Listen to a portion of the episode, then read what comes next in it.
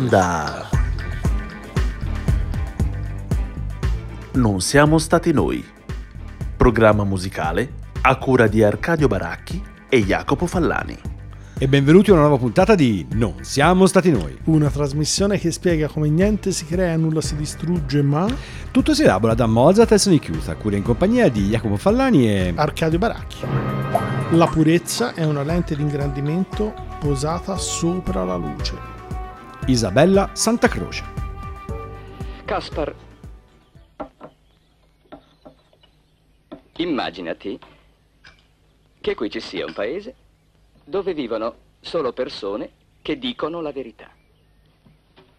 E qui c'è un altro paese dove vivono solamente persone che dicono le bugie. Tu hai la possibilità, Caspar, con una sola ed unica domanda, di risolvere questo problema in modo logico. Non ce la può fare. Caspar, se non sai rispondere, allora te lo spiegherò io. Se tu venissi dal paese della menzogna, mi risponderesti ovviamente di no. Se ti domandassi se vieni dal paese dove vivono quelli che dicono le bugie. Per la doppia negazione, il bugiardo è in effetti costretto a dire soltanto la verità. E questo è il punto. Perché attraverso la doppia negazione la sua vera identità viene definita. Io la chiamo questa la logica dell'argomentazione verso l'assoluto. Sì, ma io conosco un'altra domanda. Davvero? Non può esistere un'altra domanda. Secondo le leggi della logica, non può esistere un'altra domanda. No. Oh. Io domanderei a quella persona se per caso lui è una pulce. Se viene dal paese della verità dirà assolutamente no. Io non sono affatto una pulce perché dice solamente la verità. Se viene invece dal paese dei bugiardi, allora dirà io sono una pulce perché non dice la verità. In questo modo io saprei esattamente da quale paese viene quella persona. No, no, questa non è una domanda. E iniziamo con due, anzi tre personaggi assolutamente degni di nota, perché la prima appunto Isabella Santa Croce, il secondo Werner Herzog, regista dell'Enigma di Kaspar Hauser, e il terzo appunto Kaspar Hauser, la vicenda voi la conoscete eh, sicuramente bene, quest'uomo comparso sostanzialmente dal nulla, scevro, adulto ma scevro diciamo così, di qualsiasi tipo di formazione, questo è un po' il cuore di questa puntata di Non siamo stati noi, dedicata alla purezza, noi l'abbiamo battezzata diciamo internamente in purezza. Cosa si intende? Si intende la capacità creativa, spesso millantata, dell'artista di ehm, concepire la propria arte al di fuori dei canoni dati, del flusso storico, di tutta una serie di cose per cui dice io non ho studiato, io non ho due mani di compensato, però questo comunque non mi impedisce di fare gran cose. In realtà spesso questo può essere un concetto, come dire, abbastanza, come dicevamo, millantatorio. Quello che cercheremo di capire noi è quanto può essere vera eh, la purezza, quanto può essere, come dire, nascosta o millantata. Arcadio, da cosa iniziamo? Partiamo da qualcosa, abbiamo detto i capostipiti, cioè personaggi in qualche modo avevano dato inizio a un, uh, un, filone. Ora, nel caso musicale, potevamo prendere alcuni dei padri fondatori mai storicamente riconosciuti e siamo invece andati un po' indietro a cercare un capostipite un po' particolare, Dunstable, che in realtà sembra, almeno da Johannes Tintoris, un teorico fiammingo eh, che lo riconobbe di già nel periodo insomma, del 1300-1400 come addirittura forse il padre, nonostante fosse inglese, della scuola eh, del contrappunto della Borgogna. Questa cosa risulta un po' strana, ma siccome praticamente lui eh, viene eh, individuato come un grande compositore nel caso dell'utilizzazione della tecnica del falso bordone che per diverso tempo eh, viene attribuita a Dufay, in realtà poi insomma l'utilizzazione delle terze e le seste, il fatto che siano isolani, spesso con l'Inghilterra è un elemento che ritorna anche la cultura seicentesca, settecentesca, addirittura novecentesca, vede anche in ambiti diversi, non solo quello classico, insomma svettare alcune caratteristiche da un punto di vista armonico da parte dei compositori. Poi gli inglesi in questa cosa dell'isola ci marciano. Sì, eh, cioè, però è, ah, è- noi siamo qua, È a peraltro noi... vera, nel Esatto. senso che ne hanno avuti pochi, ma piuttosto buoni e spesso e volentieri, insomma, questi excursus armonici hanno lasciato ampia traccia e hanno insomma segnato fortemente anche quelle che sono le storie musicali, ovviamente non solo della- dell'Inghilterra.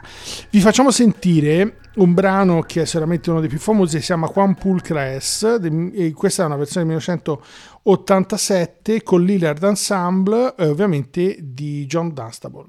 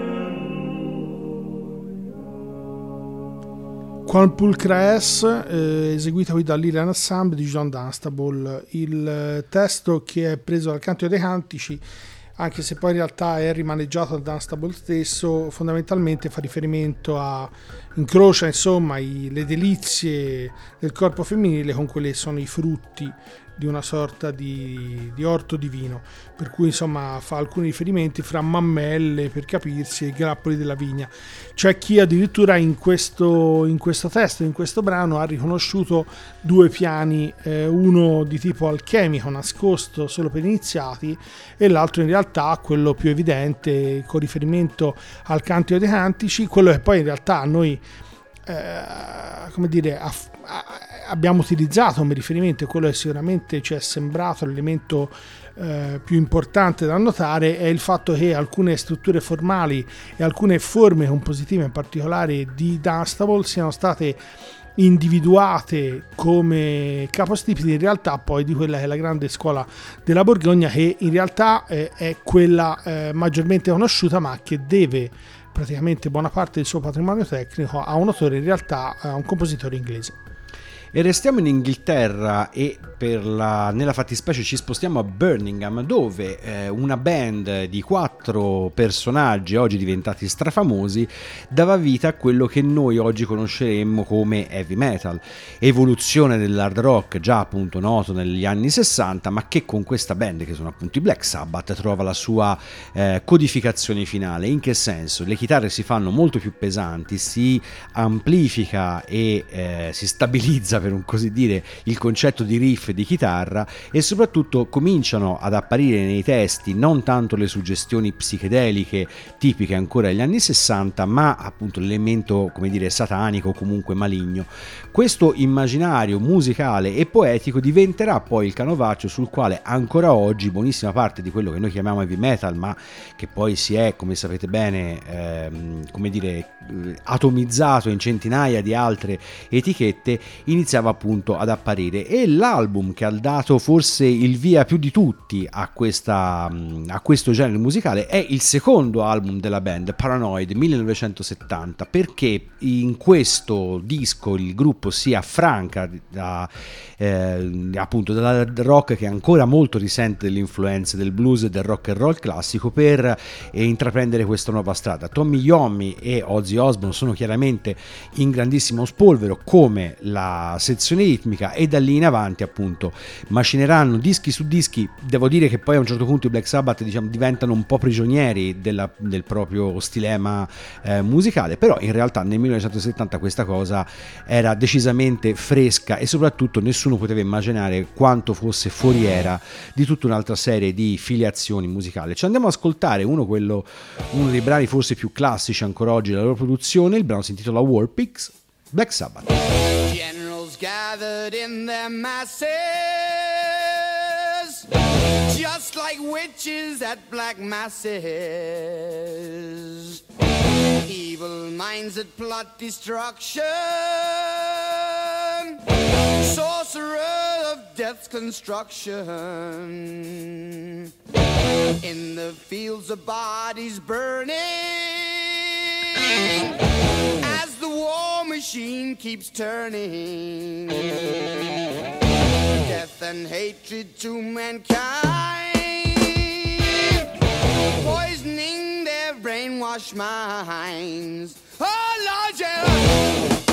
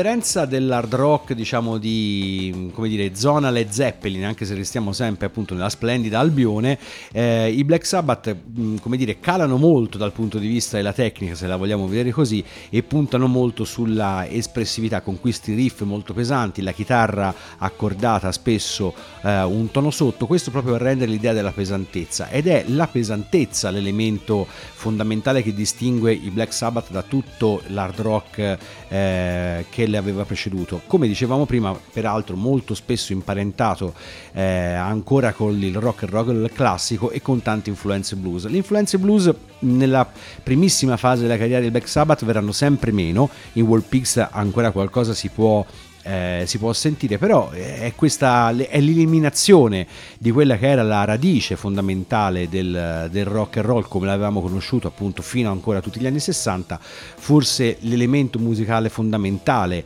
eh, della, del nuovo stile appunto lanciato da Black Sabbath. Quindi in un certo senso nella categoria primigeni, inventori e capiscuola i Black Sabbath appunto sono eh, quelli che in un certo senso hanno inventato un suono che ancora oggi in qualche modo modo compare, non dico nelle classifiche, ma sicuramente in un sacco di playlist di Spotify, tanto per essere chiari. Però come eh, ci siamo rifatti ai capiscuola, ci potremmo rifare anche a qualcuno che si rifà ai capiscuola in un certo senso. Spesso e volentieri parliamo di personaggi, quelli più famosi, e ovviamente nella scuola violinistica eh, il primo riferimento è sempre Paganini. Nei primissimi... Mercurio? Sta arrivare Mercurio? No, niente Mercurio.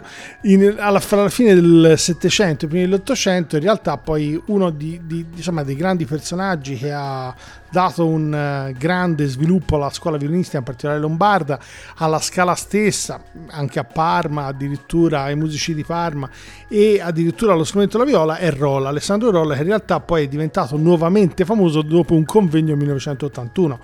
Personaggio, insomma, compositore, violinista, violista, eh, sembra gli abbiamo portato anche Paganini a farsi ascoltare, giovane, in realtà Rolla insomma, gli disse che insomma, non aveva granché da insegnargli, era meglio se andava da qualcuno in composizione, peraltro rimasero amici e suonarono anche insieme. Rolla è stato viola a Parma, ha ricoperto poi la direzione dello stesso orchestra e poi dopo è stato chiamato alla Scala, è rimasto 30 anni e ha fatto anche il direttore del Conservatorio di Milano. Insomma, un personaggio che comunque da un punto di vista musicale fra la fine del Settecento e i primi dell'Ottocento in Italia ha avuto un peso specifico notevole. Un po' dimenticato, ma come dicevamo ripreso dopo gli anni Ottanta. Vi facciamo sentire proprio dicendovi qualcosa in più in particolare su Rolla e la viola, il concerto praticamente per viola in uh, l'opera 3, l'andante sostenuto qui con i musici e la viola di Massimo Paris.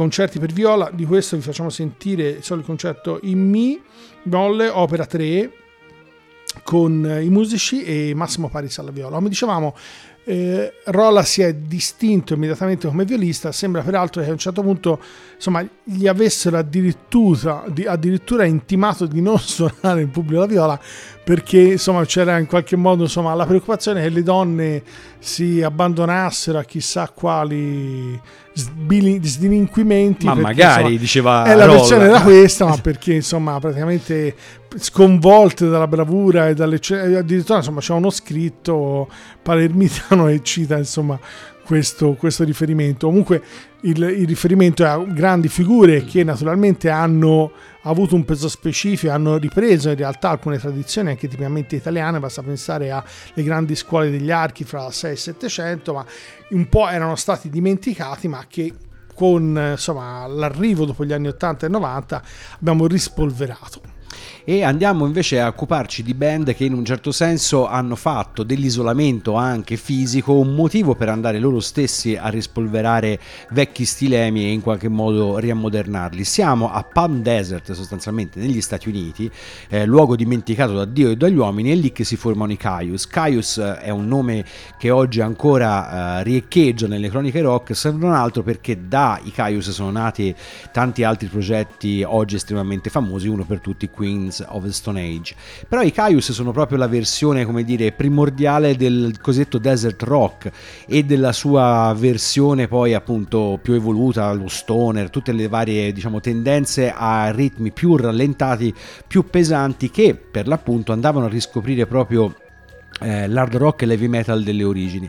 Qual è la differenza fra eh, band come i Caius appunto e i loro come dire contemporanei? Stiamo parlando chiaramente di una band formata alla fine degli anni 80 che questo appunto isolamento fisico dato dall'abitare in questa zona desertica degli Stati Uniti in un certo senso ha lasciato questi ragazzotti a ehm, sia ispirarsi ai dischi che potevano ascoltare a casa che peraltro erano pochi e difficili da reperire in zona ma anche un po' a reinventarsi un genere musicale che sì aveva i piedi in una tradizione appunto molto solida e molto fiorente ma che loro del- con il loro estro hanno arricchito di elementi completamente nuovi che oggi sono entrati a far parte di quel tipo di dialetto stiamo ovviamente parlando di uno dei 2000 sottogeneri del caso. I Caius, ehm, diciamo, sono sicuramente il nucleo di quello che oggi noi conosciamo appunto come stoner rock o come desert rock, chiamatelo un po' come vi pare. Sono ancora diciamo piuttosto veloci come tempi, però piuttosto articolati anche da un punto di vista musicale. Il brano che ci andiamo ad ascoltare è tratto dal loro ultimissimo album insieme del 1995 And the Circus Leaves the Town con One Inch Man Caius.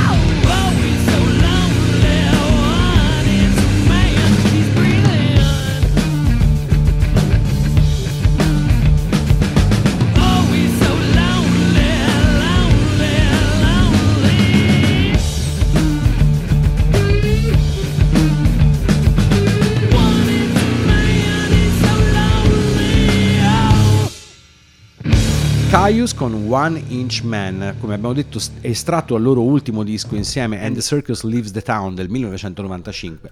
Dopodiché la band si scioglie malamente, si inseguono le cause milionarie, multimilionarie fra i vari ex, eh, ex membri, quindi una storia non esattamente finita in gloria. Però il contributo dei quattro album che i Caius hanno pubblicato, come un po' dicevamo prima per il Black Sabbath, continua a riecheggiare tutt'oggi. A differenza invece dei Black Sabbath, qui non si può proprio parlare di una primogenia, quanto in realtà della eh, volontà di andare a riscoprire qualcosa appunto delle loro radici e allo stesso tempo sviluppare una capacità di eh, innovazioni quasi come dire sottopelle, sono nuance, però dal punto di vista musicale alcune stranezze che nei Caius sono abbastanza evidenti, che diventeranno eh, sicuramente più evidenti nel nuovo progetto di Josh Home, appunto Queens of the Stone Age, eh, fanno sì che appunto in questo genere oggi, ancora oggi, si cerchi sia la pesantezza ma allo stesso tempo la bizzarria, la piccola bizzarria musicale che rende il tutto più eh, interessante.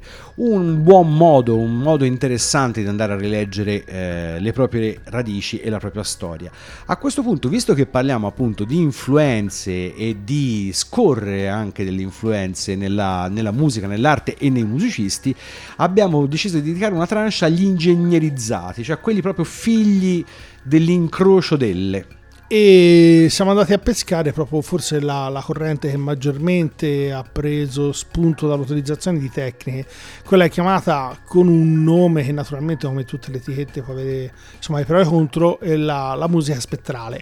Gruppo di compositori fra la fine del 700 e i primi anni scusate fra la fine degli anni 70 e i primi anni 80 che ha avuto forse come capofila Grisè e in ambito italiano Fausto Romitelli che è scomparso, scomparso eh, insomma piuttosto giovane a poco più di 40 anni e dare una definizione alla musica spettrale non è facilissimo. Diciamo che loro partono dall'idea dell'analisi di quelli che sono i suoni in sé per uh, utilizzare quelle che sono veramente le matrici originali de- dei suoni. Praticamente addirittura Griset dà a un certo punto una definizione di tipo diversa, la chiama forse come musica differenziale.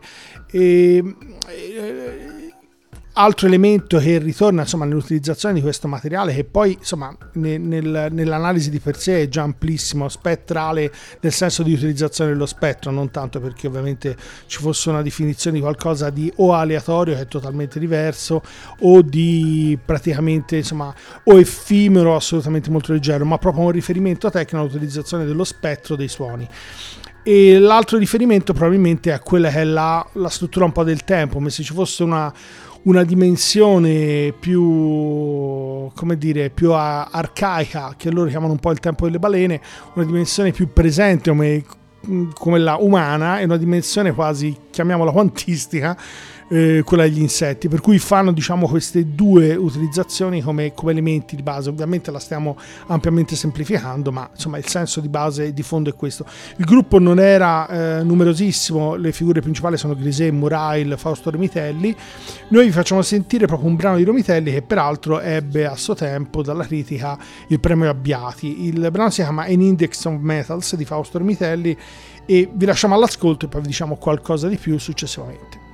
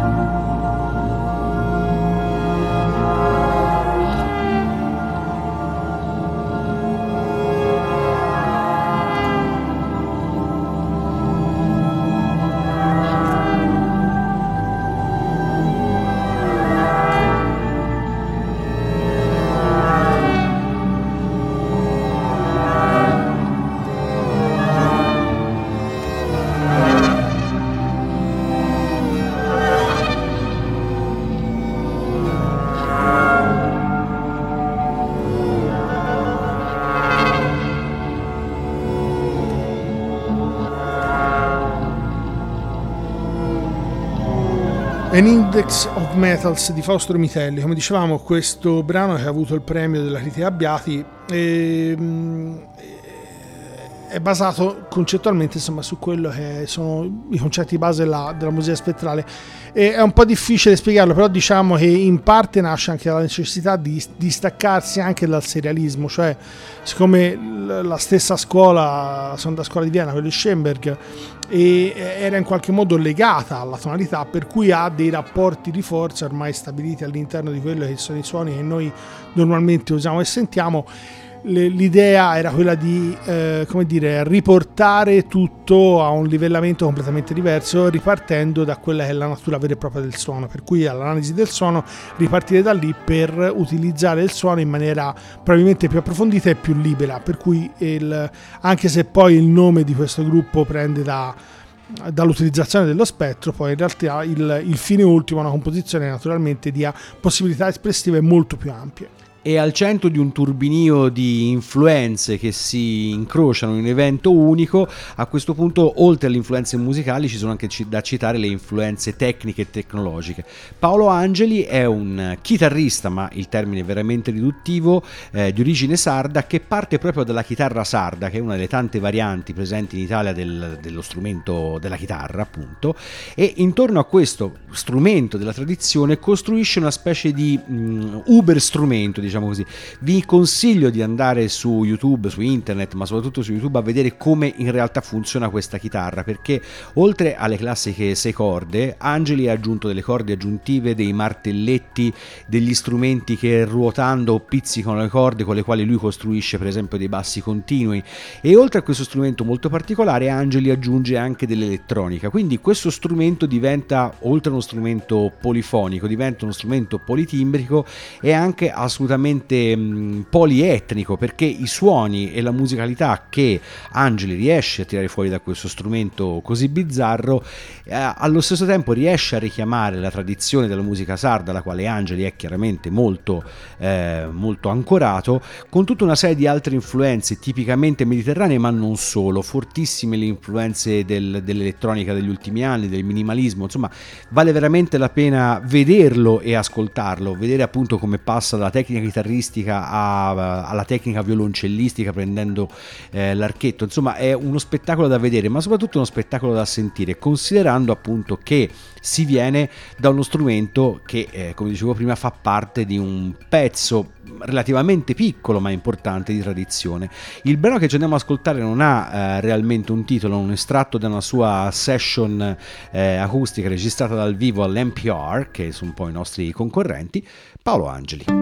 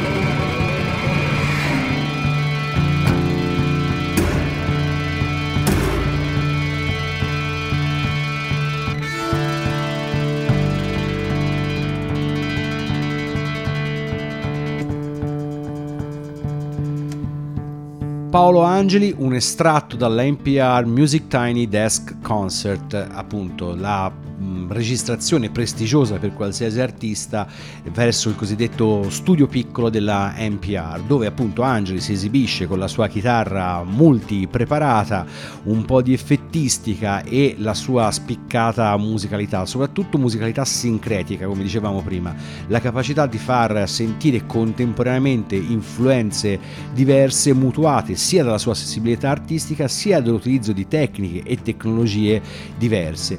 Questo è un po' quello che eh, spesso si dovrebbe anche andare a cercare quando appunto si parla di ehm, unione di influenze, quando le influenze si eh, compenetrano l'una con l'altra in maniera organica, in maniera quasi indistinguibile, però basta porci un attimo d'attenzione per sentire che cosa viene da dove. Quando l'effetto finale è estremamente naturale e scorrevole, anche se il termine non è molto adatto, è segno che chi eh, ha fatto, chi ha messo in piedi il progetto l'ha vista giusta. Ma a questo punto, visto che la, come dire, la tranche Destruence non può mai mancare, perché non chiudere questa puntata dedicata all'impurezza con la purezza vera e o presunta?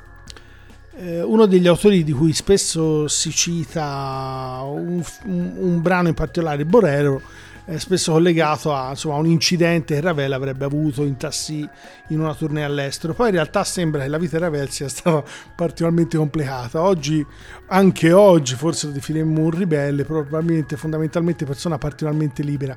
Sembra che abbia fatto, eh, partecipato praticamente al, al, premio praticamente più prestigioso della Francia, eh, quello che era il Prix de Rome, e tutte le volte fu praticamente bocciato, arrivato secondo, finché a un certo punto non partì uno scandalo incredibile perché venne fuori che tutti gli allievi passati erano strano, molto poco italiano, molto poco francese ma molto italiano, che praticamente tutti gli allievi passati erano allievi di uno dei docenti che erano in giuria. Però insomma questo è uno degli altri insomma, Il bel casi paese tipici e Ravel insomma questi problemi di varia natura insomma se li è sempre un po' portati per cui in qualche modo probabilmente la sua natura lo ha portato in quella direzione.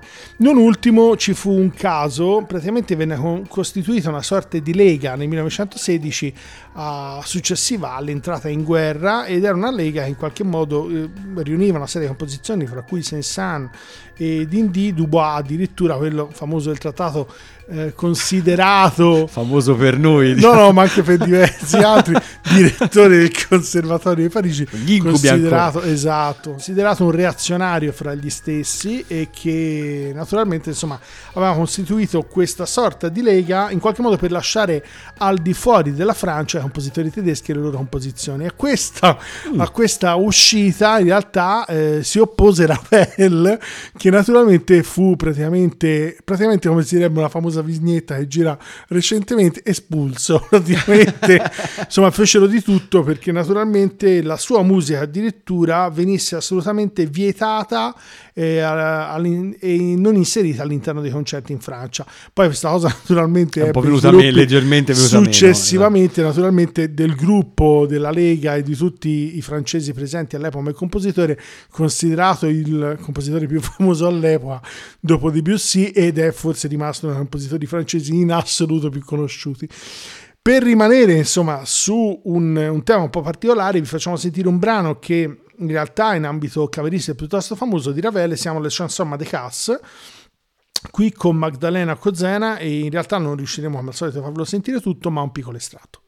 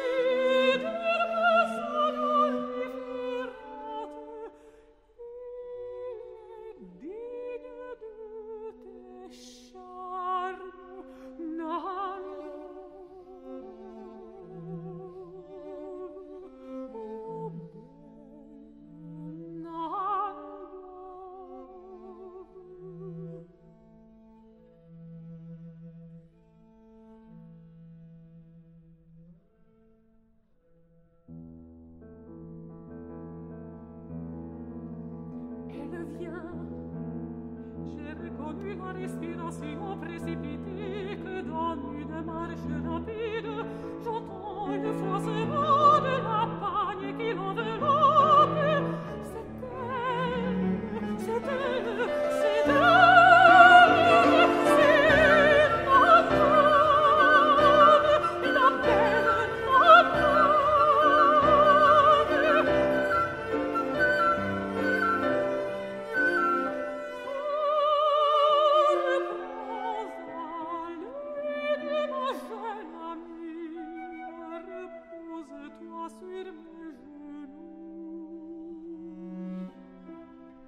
Eh, Ravel, Chanson de Cass, qui con la voce di Magdalena Cosana, vi vorremmo dire anche tutti i musicisti, ma non ce l'abbiamo anche perché poi in realtà sono pochi, perché praticamente c'è pianoforte, flauto, violoncello e voce, che sono solo tre. E per farvi capire, la prima venne fatta a Roma nel 1826 e c'era Alfredo Casella al pianoforte, Luis Flori al flauto, ve lo dico perché è quello per cui Debussy ha scritto Syrinx e Hans Ingler al violoncello.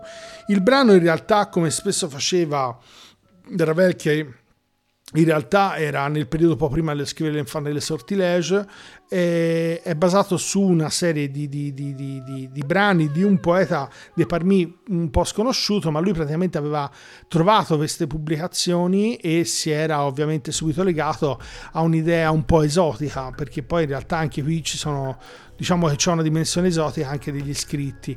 Il, il riferimento, è, il brano è un, un, brano sicuramente da una dimensione di purezza, un, un ritorno alla, alla, naturalità, alla, alla natura e il riferimento è anche a questa forma di libertà, a questo atteggiamento che apparentemente sembra un po' idiota, ma era assolutamente consapevole, anche se poi ha portato tutta una serie di problemi in vita fino insomma, agli ultimi anni che non l'hanno visto particolarmente né felice né ovviamente economicamente stabile di Ravel. E chiudiamo con un esempio di idiota, diciamo non si sa bene quanto reale o appunto millantato e simulato.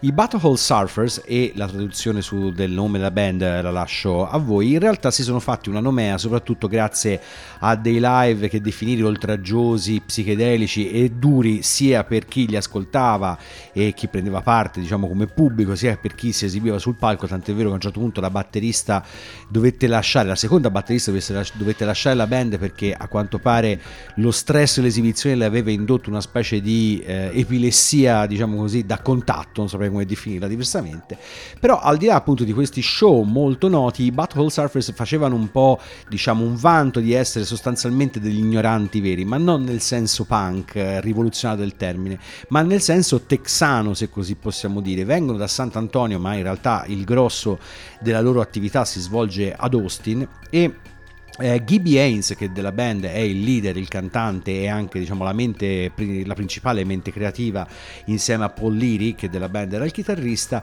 si facevano un vanto di non tenere conto sostanzialmente di quasi niente dal punto di vista musicale, né tanto le strutture delle canzoni, qualche volta giusto la, la, le tonalità, ma non era detto, cioè di essere appunto un gruppo, come dire, molto molto sopra le righe, talmente sopra le righe da non averci proprio le righe da nessuna parte.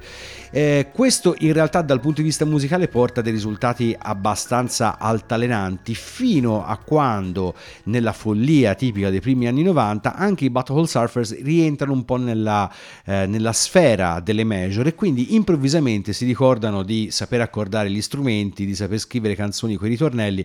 C'è stata una metamorfosi diciamo improvvisa ma ehm, poco convincente alla fin fine.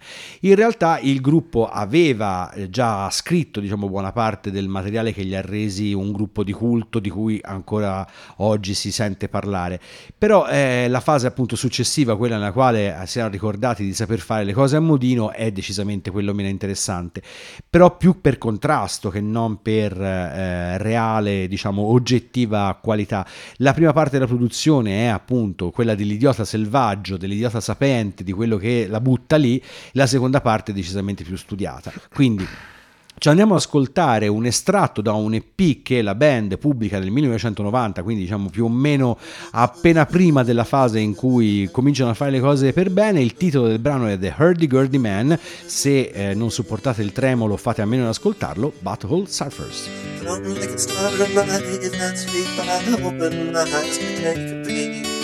Wir freuen uns, Meinungsfrage, das Ding ist Ding und es schon im Welt. Er ruft an, die Körper gemeldet, ich glaub es nicht, das war vor uns ab und ab, ab, ab.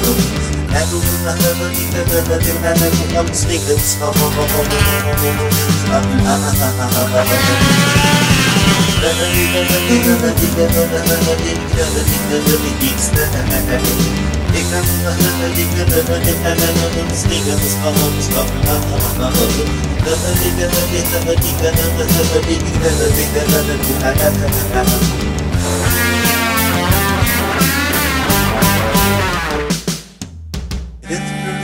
the many eagles passed, on heaven will I do shadows cast.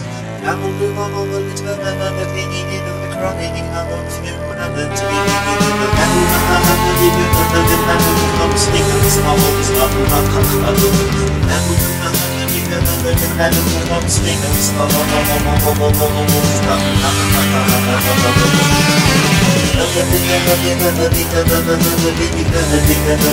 I the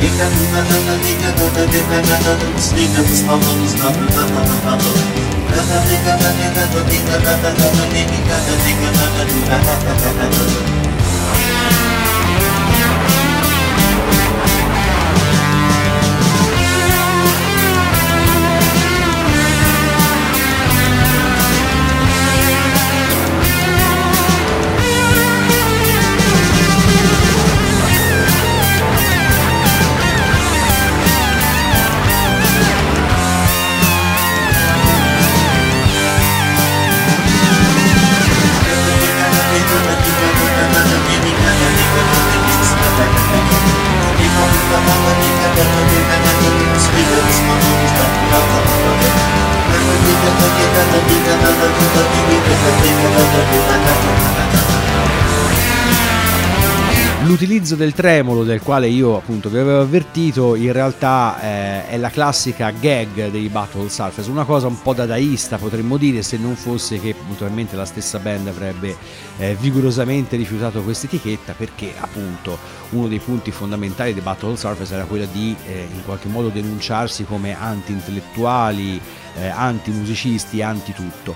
Di questi personaggi la storia della musica extracolta in realtà è, è puntellato sia nella sua versione naif, come appunto quello che si ritira in mezzo al, al bosco a comporre, nessun riferimento a Bonai perché in realtà aveva ottimi studi, sia quello che vive in una situazione assolutamente inurbata ma rifiuta di essere anche solo vagamente accostato a qualcun altro è un po' su questa dicotomia appunto che ci siamo mossi oggi, quanto in realtà questa mancanza di influenza, questa cosiddetta purezza delle volte sia semplicemente un atteggiamento o delle volte magari nasce da ragioni totalmente diverse come l'estratto che come al solito eh, ci verrà letto da Arcadio mh, tende ad accennare.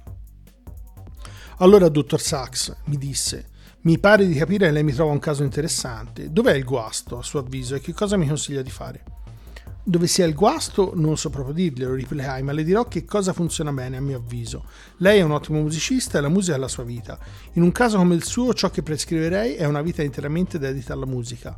Finora la musica è stata il centro della sua esistenza, ora la faccia diventare la sua intera vita.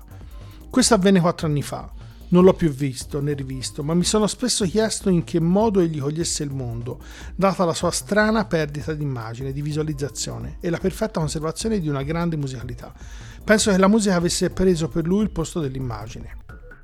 L'uomo che scambiò sua moglie per un cappello di Oliver Sacks, ehm, autore che spesso ritorna, si incrocia spesso con la musica, diciamo Sì, così. sì, sì. E nella fattispecie appunto si narra la storia di quest'uomo che... eh, Il caso è per lui più eclatante, il primo Esatto. del libro, è scritto nell'85, prende anche per il titolo del libro stesso, perché sembra praticamente non riconoscesse le forme e mh, insomma la parte successiva non vi abbiamo letto, parla praticamente di una serie di quadri all'interno della, della casa dove da elementi figurativi poi spariscono tutto e lui ipotizza anche che forse Picasso stesso avesse avuto qualche problema, insomma con Ravel prima aveva battuto la testa, aveva scritto il Ravel, insomma il bolero tutto ci può stare. Quindi purezza patologica, potremmo buttarla lì, chiuderla con questo inquietante quesito.